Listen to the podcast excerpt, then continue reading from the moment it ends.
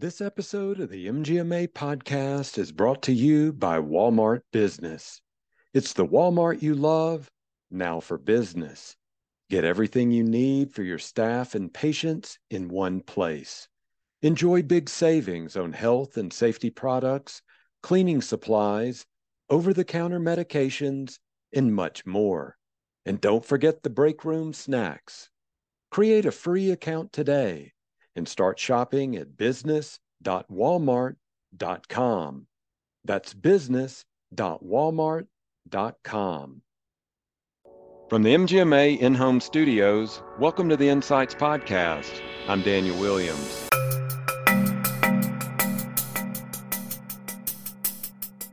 Obviously, the pandemic is something no one expected and no one no one wants to be a part of, but if there's any silver lining, it's that hopefully we're giving the healthcare industry a kick in the butt to do what we needed to have been doing 10 years ago.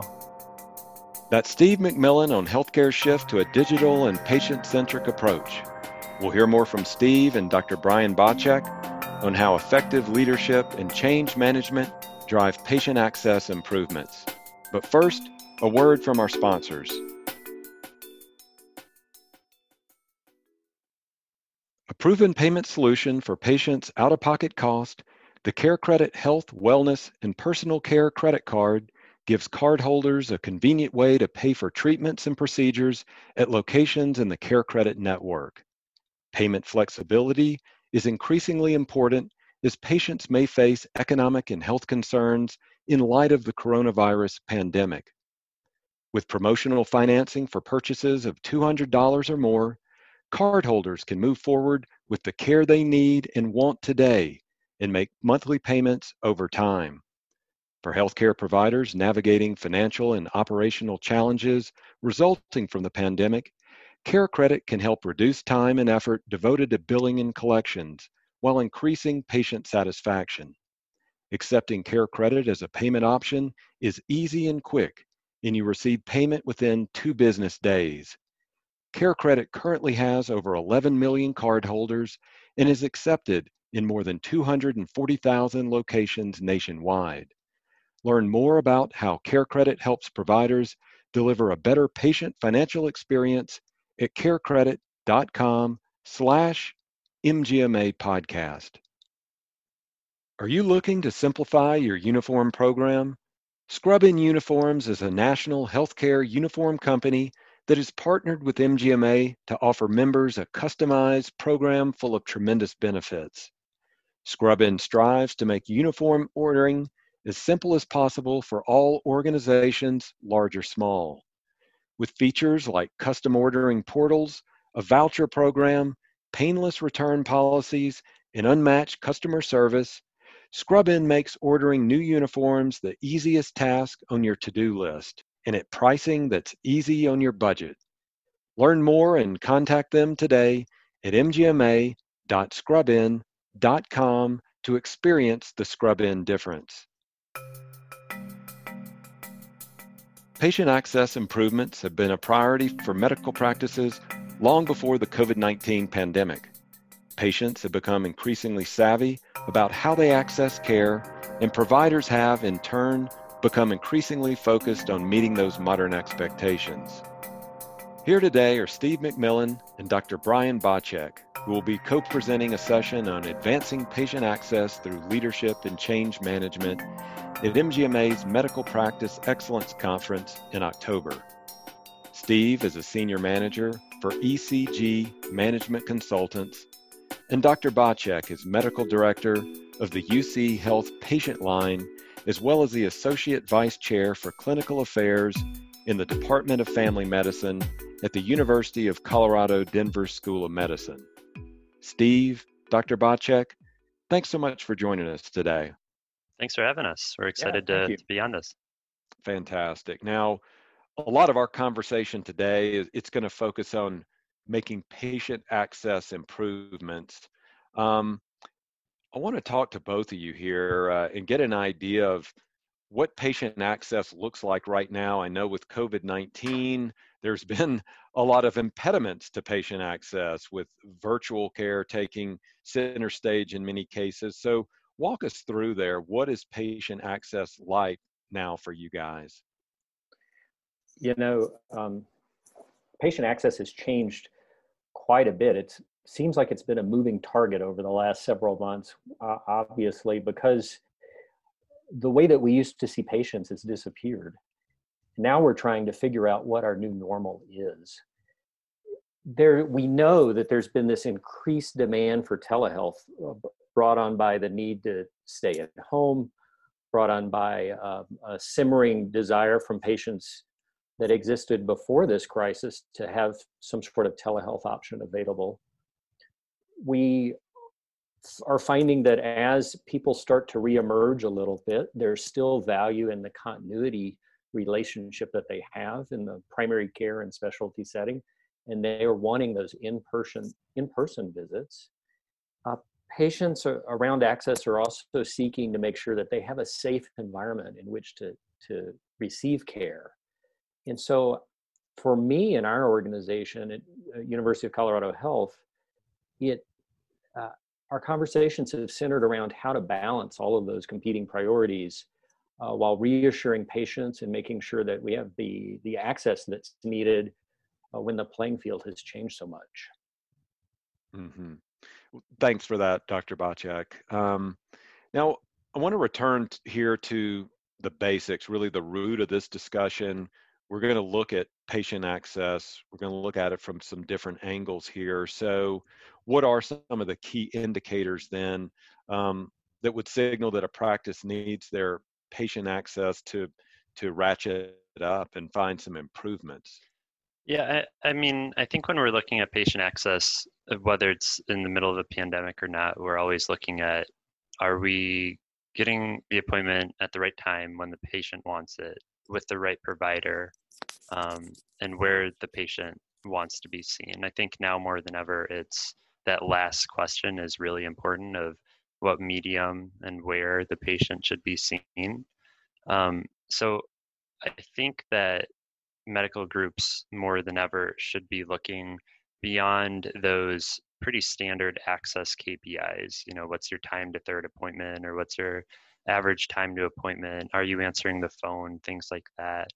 But it should be more of a conversation with your consumers or your patients to say, are we providing you healthcare in the way that you want it provided? Right. So some patients still need to be seen every week, every month, every quarter, what have you, um, but they can't go in physically. So, you know, as a as a system, as a, a country, we need to be looking at: Are we providing that access to care in terms of modalities, in terms of communication, in terms of timing, um, that the patient needs to stay healthy. So that doesn't necessarily mean we need to have every patient be seen within 48 hours, but that might be that might mean we need Dr. Bacak to be able to answer questions uh, via his chatting app every day, or be able to be on demand for video um, a few times a week, and with his partners have daily coverage, um, whether it's the weekend or the night. I think I think there are um, more opportunities than we had before to say, you know, access isn't good because we're not fulfilling the patient's needs. Okay, thanks for that, Steve. Um, now, we were all talking offline. You guys had asked, um, who is the audience here? Who is the audience of this MGMA Insights podcast? And I was telling you from the feedback that we get, it really is those uh, practice administrators, those practice leaders, other people who are involved in a medical practice, in a, in a, in a medical group. Um, we also have some people from hospitals as well. Um, and the feedback that they give us is they want to know the application of things so they can implement that into their practice. So what are those first steps that they need to be looking at, that they need to be taking um, so they can implement these uh, patient access initiatives? You know, I, I think when you're talking about uh, patient access and, and, and striving towards some new change, new normal, you're often talking about culture change and you're moving from where you've been to where you need to be. And so I think whether you're at the small practice level or a, a system level, there are certain things that are important. One of those is uh, arriving at a common goal and a common definition of what access means to the either the practice or the system.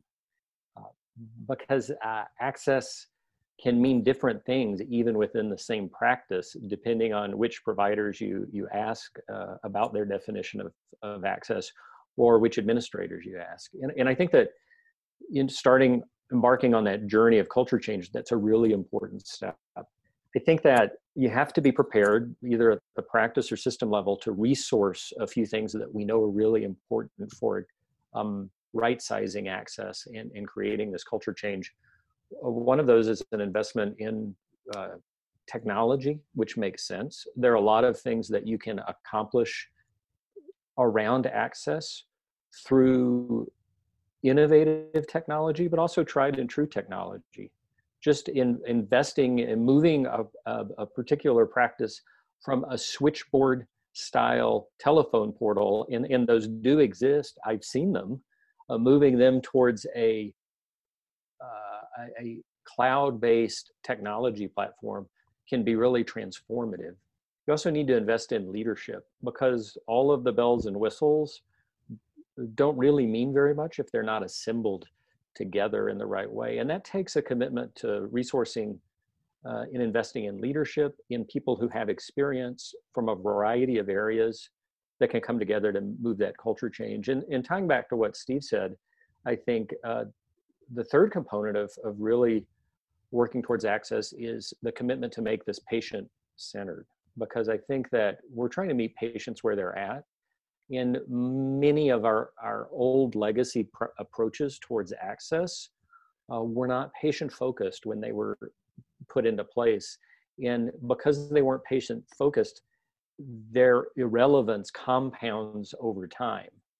So, what may have seemed like a good idea to do 10 years ago to meet some administrative requirement really had no basis in uh, patient grounding and now is horribly out of touch and all of that has to be relooked at yeah, yeah. I, I, think when when you talk about resources we definitely uh, you know at, at ecg we get a call a lot that says our access is bad help us improve it and i think most people know the basic solutions to improve your access but it's the health systems that are willing to um, commit culturally and to some extent financially to actually improve that access. There, there is there can be an uh, an ROI associated to improve access, but more than anything, you have to commit to the fact that you are improving the consumer experience. And I think that's something that UC Health was upfront about right away. They said, you know, we will we will build these um, centers and these processes that we need to build to improve patient access, but also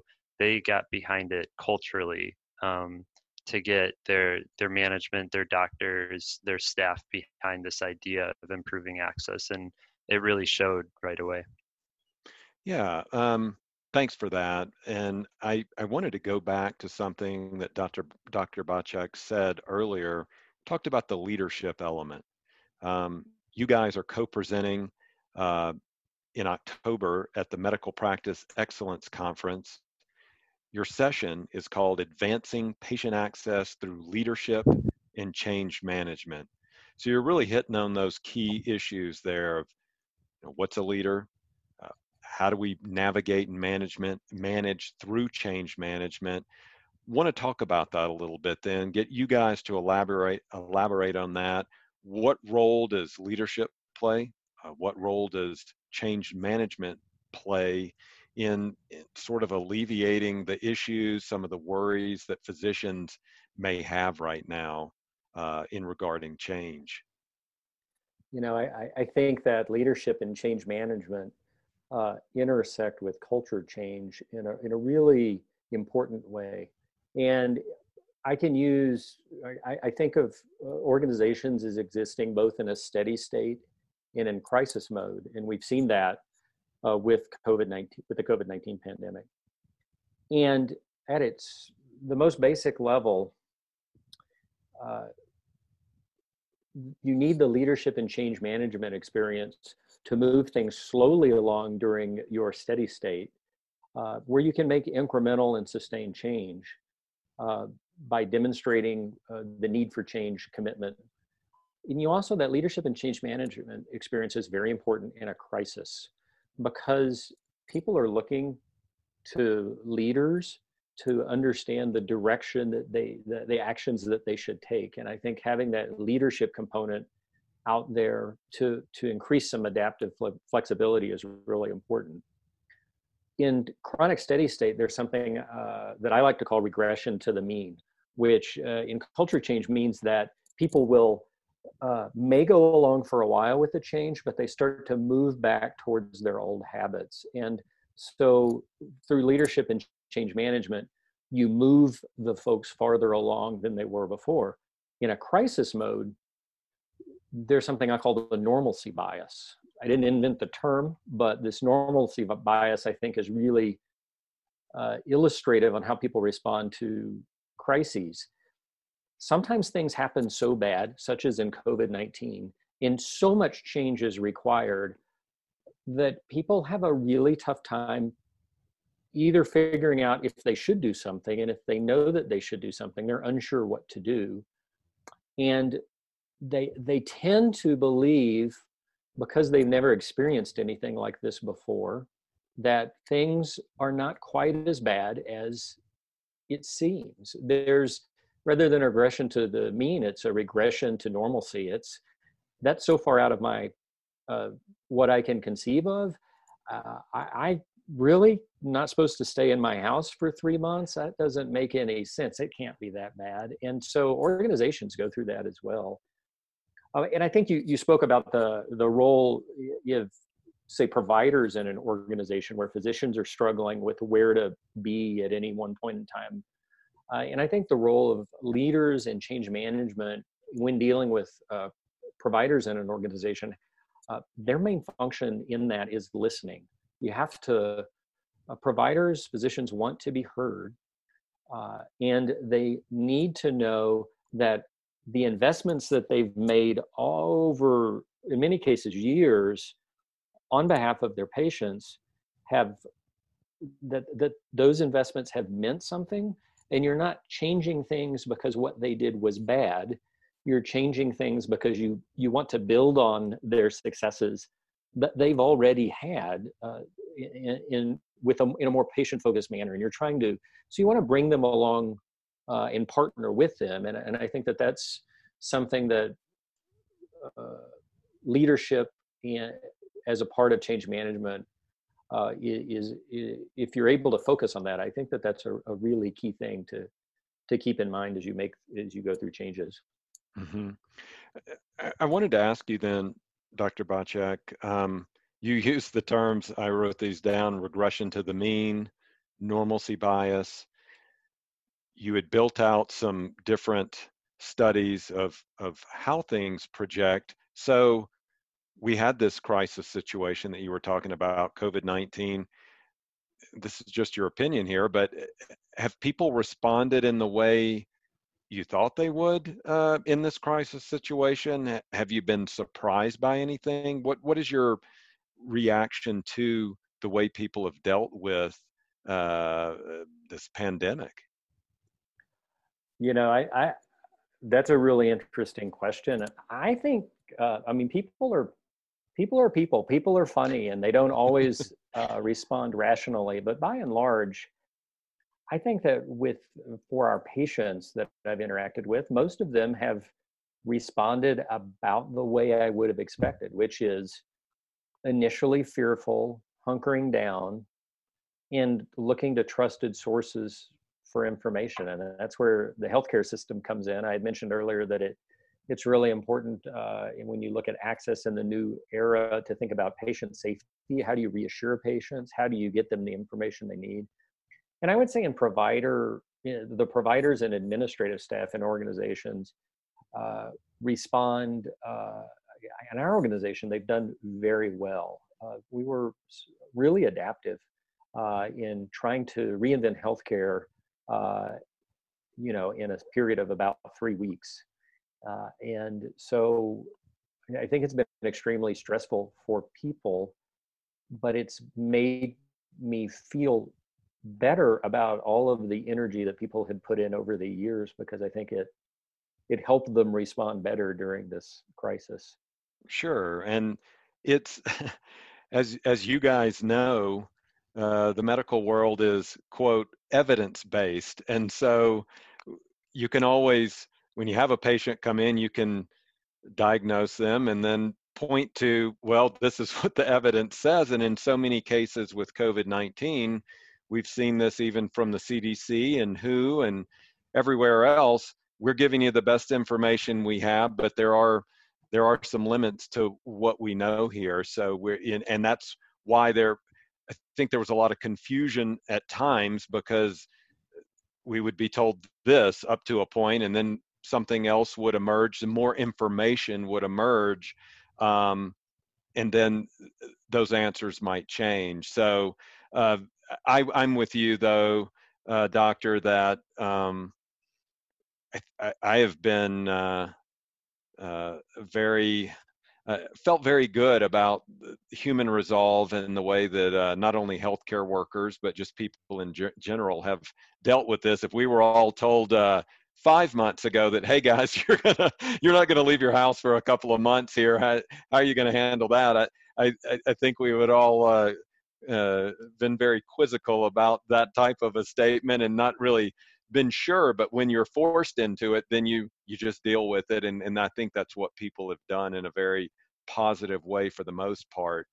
Um, i want to get into a case study here because part of what your session is going to deal with involves a case study at the university of colorado health's implementation of a contact center and the role of a physician access leader could you guys walk us through that what that case study looked like and uh, what it revealed to you.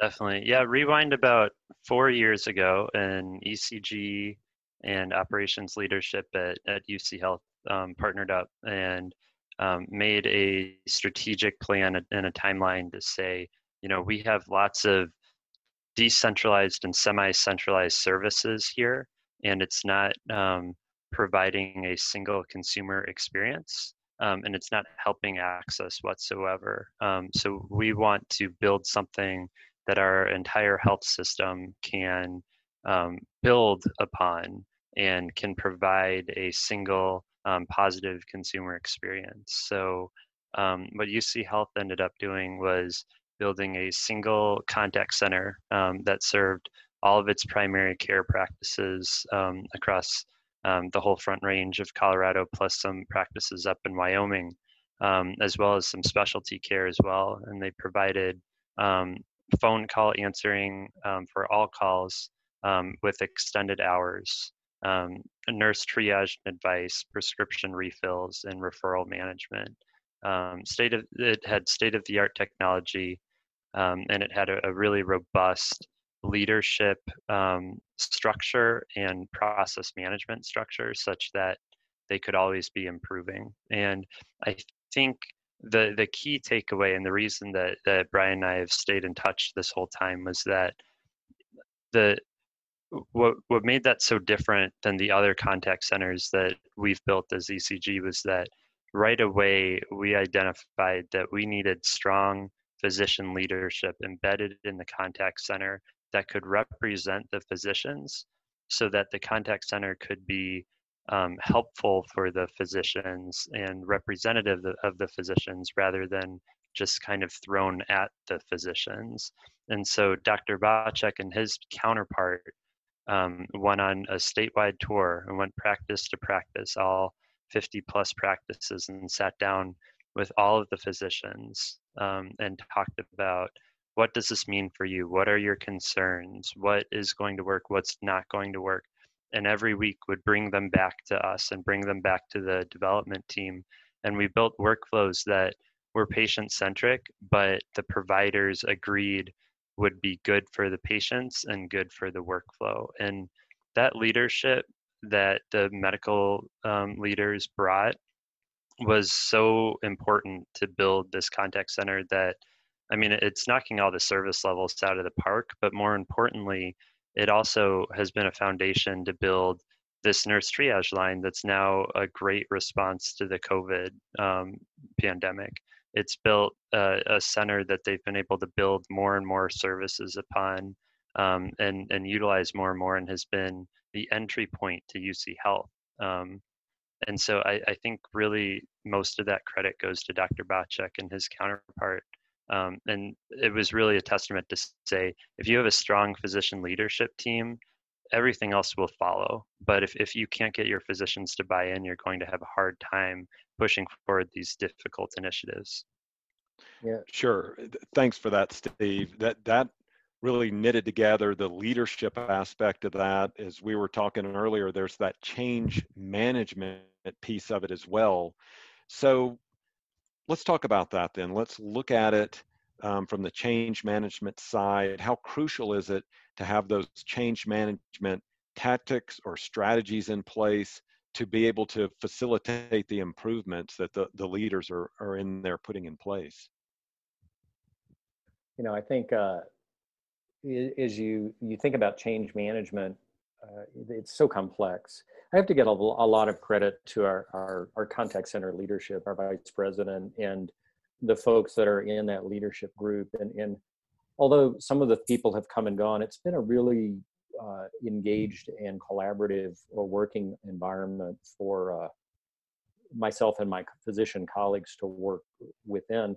And I, I, think the key for us has been as part of this change management strategy strategy and, and having physician leadership is that we've been part of the leadership team. We haven't just been a champion. We haven't just been a quote a consultant. We're we're embedded in in, in attend many of the the contact center, the operational leadership management um, meetings, and have helped them make decisions. Uh, I think that uh, when they've asked for our input, they've said that it's been really helpful. I think that when you're moving for change management, you you have to create the there's the power of why, which uh, many people have been exposed to that TED talk, uh, and I think creating a vision is really important. You you you can't just identify changes that are made, tell people it will be a good idea, and then have them move towards it. They need a reason for for moving in a different direction. Uh, it is inertia is a is a tough thing to overcome and in many of the current practices that people may have in place around access or their practice environment are, were put there for really good reasons. And in some cases, they were put there to, uh, to uh, protect patients or on behalf of patients uh, to address system inefficiencies at the time. So you have to move folks along by giving them a vision and, and illustrating how what you're doing now is different than everything else that they've been told before. And you, you when they can start to see positive changes made and results, then you you gain credibility. You have to have uh, an engaged uh, group of people participating in a change, and creating that engagement requires some deliberate effort, uh, and it re, it often requires a prolonged effort. I think in in some of the uh, some educational sessions that I've been to on culture change, they've I, have heard uh, the the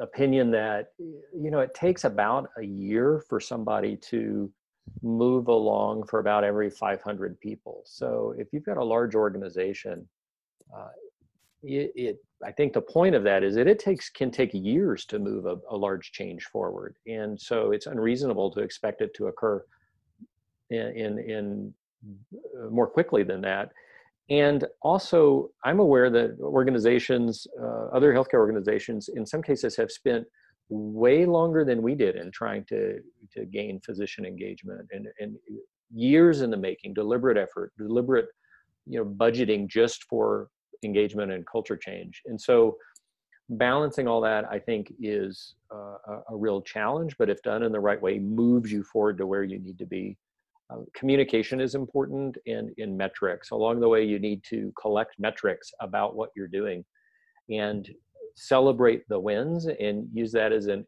as a way to inform future uh, challenges. You don't uh, you don't even know what you don't know. We knew, for example, when we put in T1 lines and started centralizing the the way that we answered calls, um, our system we were taking in a thousand more calls a day right off the bat than our system numbers would suggest in aggregate that they had predicted, and that was because the technology jump allowed a greater incoming uh, amount of incoming calls.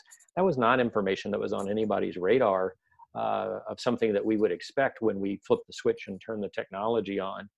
And I think it, it, goes back to the importance of data collection and knowing where you are so you can figure out uh, where, you know, if you've actually moved to a different place or not.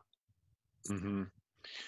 You mentioned something interesting there. You said that some practices have taken, I guess, years to implement these changes. Um, you know, we don't want to take shortcuts, but at the same time, what have you found then through your case study, through all of your research and the data to help some of those practices shorten that timeline so it, it, it doesn't take full years to make this cultural change or is it is it possible to do that it is and i'll i'll let uh, steve's got a lot of experience with this and watching organizations move uh, try and move quickly I, I think that a lot of how fast you can move forward ties back to vision. It ties back to shared goals, communication, and uh, leadership. That that's actually and intention, and that's probably more important than sometimes than the technology or the other bells and whistles. I think that organizations who don't set up a good foundational structure, whatever that means for them, will in the end take longer to go through change management and culture change than if they had put some deliberative thought into it for the at the beginning. Steve, what has your experience been in watching organizations try and accelerate the process of change and uh, culture change and change management? Yeah, you you nailed it. It's d- d- are you putting forward the resources and the vision right away? And I, I think when we see it not work, it's because uh, organizations are thinking of a contact center or any sort of access initiative as a band-aid to fix a problem rather than a foundation for um, engaged consumers and um, improved operations and so those are the organizations that aren't willing to dedicate the resources dedicate the time dedicate the leadership um, and so they're trying to take that shortcut and like you said brian it usually takes longer and it, it doesn't work out as well. Okay.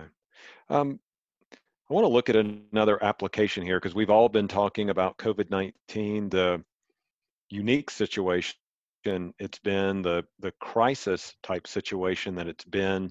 So, how can practice administrators, healthcare leaders take some of the foundational lessons that you're talking about here today and uh, in your presentation and really put that into uh, an action plan to help them through responses such as COVID 19? I think that the foundational elements are really important in uh, dealing with any kind of a crisis, and, because the, the strong foundational elements create a, flexible adaptability. Uh, and some of those things that I think uh, it's not that you need the whole package before you can successfully deal with a crisis. If, if you develop a good leadership team and a vision about where you want to be, that helps keep you pointed in the right direction even during a crisis. If you have invested in some incremental change along the way, uh, you, you've tackled, let's say, template uh, building templates in, in, in a way that are more patient focused and, and that integrate well with your the, your technology platform then you can leverage that in a crisis. Uh, and so I, I, think the a couple of fatal flaws would include either uh, failing to invest initially in some of the, the foundational work or uh, being um, overwhelmed and not not really moving forward on any one project because it, your people may be letting uh, perfect be the enemy of the good and, and i think so you by you incrementally putting down foundational pieces, you really enhance your uh, capacity to for for a crisis. The other thing I would just include is that um, when you're when you're in a crisis mode and you're and you're trying to uh, respond appropriately, one of the things that we've learned is, that with strong leadership, uh, you're able to act more quickly. There's the, uh, you know, I'm a I'm an army veteran, and and there's the the phrase that sometimes we would throw around, which is when in doubt, do something. And so I think that that's a really good leadership principle. Right. This this is a world pandemic. This is a once in a more than a hundred year event. This is terrible. Um, it is time to dust off some adaptive leadership skills and and help give people a point of direction forward because it's needed it's not business as usual and i think if you've got if you've established yourself around a good leadership team and that you work well with and you've got good foundational elements you're more you're more easily able to be reactive. And i and steve i just to turn it over to you to say you know hey that's been my experience here. And i don't know what else you've seen with some of the other organizations that you deal with uh, through this crisis. Yeah i mean strong leadership is always going to be number one. The, the organizations we've worked with that have the stronger leadership we're able to adapt to this change quicker.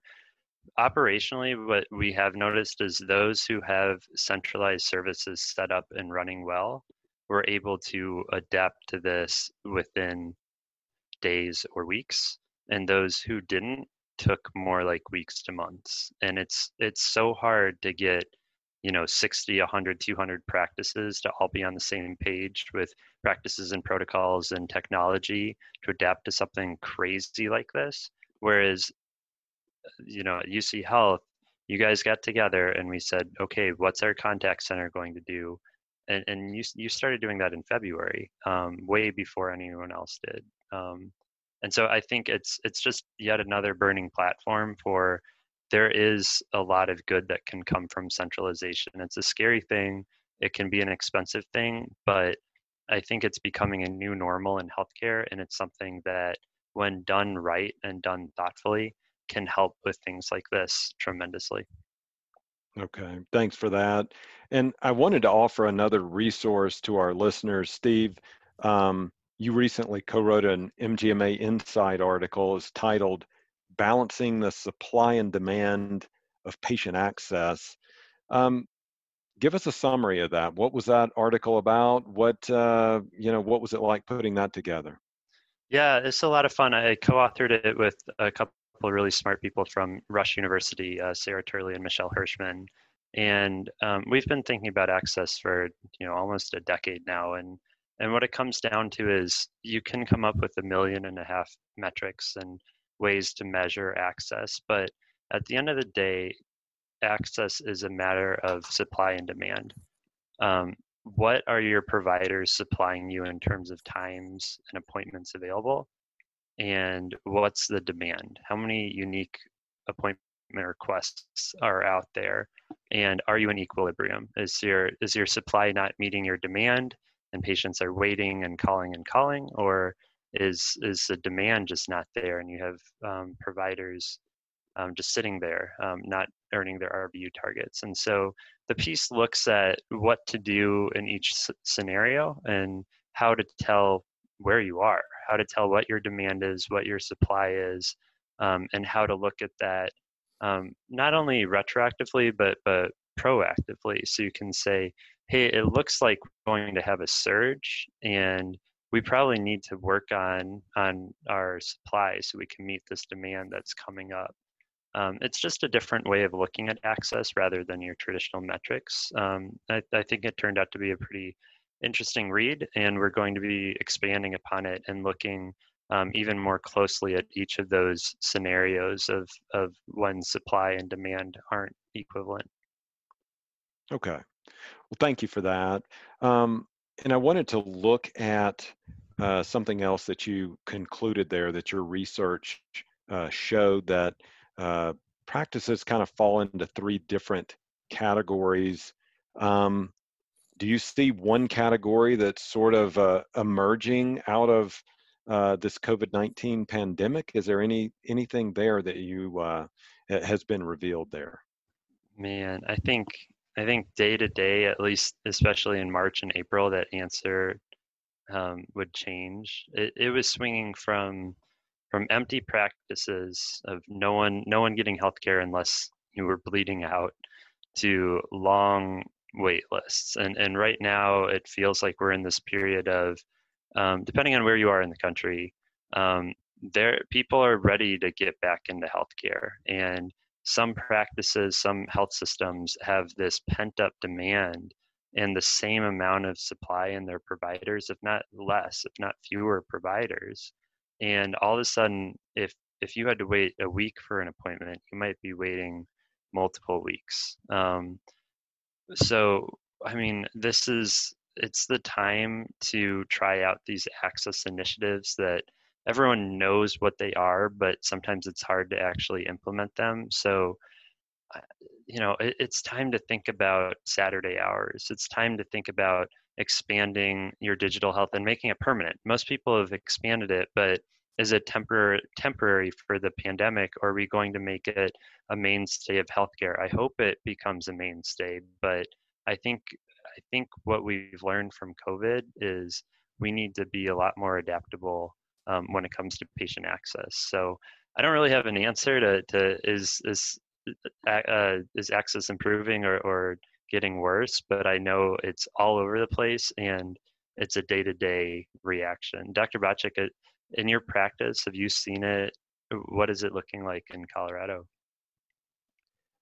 You know, it it is it's it's been crazy. I mean, looking at some numbers, you know, our system in February did it. I mean, we had a, a, an infinitesimally small number of telehealth visits that we completed, and then in um, gosh, uh, since the beginning of March, we've completed 131,000 telehealth visits. Uh, yeah, and that was unseen and unpredictable uh, six months ago. I think that we're trying right now to balance what this new normal looks like. We have patients who definitely want some telemedicine, telemedicine visits, and uh, we also have folks that want to get into the practice, as you as you say, and trying to figure out uh, wh- where we meet them. There are things that we used to do uh, that maybe they don't need an in-person visit, but uh, certainly there are some things that would seem like they would always require an in-person visit and we're still trying to tease that out and my understanding from talking to other uh, to leaders in other systems is they're at the same point. It's a it's a slippery footing right now because you're not really sure where the demand uh, needle falls. Yeah I, I do you, either of you have any final thoughts? We've been talking a lot about patient access about leadership about change management and uh, wanted you each to just take a moment to provide some final thoughts here. Um, who wants to start there? I, I can jump in. I, I would say, from my uh, my perspective and, and, our lessons learned, uh, I think cultivating excellence, which is is our goal, in, in being patient focused, requires uh, requires preparation. It requires deliberate uh, structure uh, requires some uh, one to create a foundation for future change and, uh, and and that requires investment. And so whether a practice is small or large I, I think that coming up with that vision of, uh, of of where you need to go is really important. And then deciding what you're capable of investing is also a good and necessary second step prior to the purchase of any transformative technology, prior to uh, appointing uh, someone to lead the effort, you know, there has to be some organizational buy-in, or you just won't move forward. Okay, thank you. And Steve, what what final thoughts do you have for our audience? Yeah, I, I mean, what I keep coming back to is obviously the pandemic is something no one expected and no one no one wants to be a part of, but if there's any silver lining, it's that hopefully we're giving the healthcare industry a kick in the butt to do what we needed to have been doing 10 years ago. And um, to see all these health systems moving to digital health, moving to an access approach, moving to a patient centric approach, and getting the right people in the room to make the decisions um, has been a really, really cool thing to see. And I, I'm feeling cautiously optimistic that those things will stay um, a part of our system, um, of our industry, and that we'll see more people um, like Dr. Bacak and more organizations like UC Health that are patient first, um, access oriented, and have these centralized services um, and just access oriented services that can serve the patients the way that they, they need to be served. Steve, Dr. Bacak, I, w- I want to thank you so much for joining us today and sharing these thoughts on leadership, change management, patient access. These are top of mind right now and, and very much needed, as you were both saying. So thank you so much. Thank you. It's been a pleasure. Daniel, it's been a pleasure. Thank you. Well, that's going to do it for this episode of Insights. Thanks to CareCredit and Scrubin Uniforms for sponsoring this week's show. To learn more about how CareCredit is helping providers deliver a better patient financial experience, visit carecredit.com slash MGMA podcast. To streamline your uniform program and experience the Scrubin difference, visit mgma.scrubin.com. Also, thanks to our guests, Steve McMillen and Dr. Brian Bacak. You can hear them speak at MGMA's Medical Practice Excellence Conference, October 18th through 21st. For more information or to register, visit mgma.com slash MPEC. You can read Steve's MGMA Insights article on balancing the supply and demand of patient access at mgma.com. To keep up with the latest regarding the pandemic, be sure to visit mgma.com slash COVID. You can also connect with fellow members and healthcare peers at community.mgma.com. MGMA Insights is presented by Decklan McGee, Rob Ketcham, and I'm Daniel Williams. Stay safe and thanks for listening.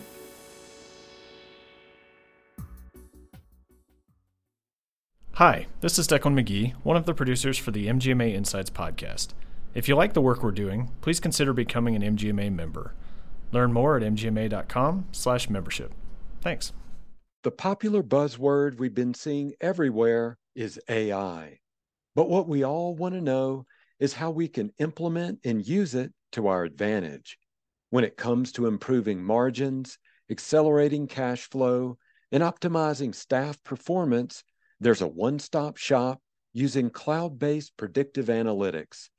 MGMA Analytics is your AI enabled tool that upscales technology you've already been paying for so you can silo your disparate systems and make data backed business decisions.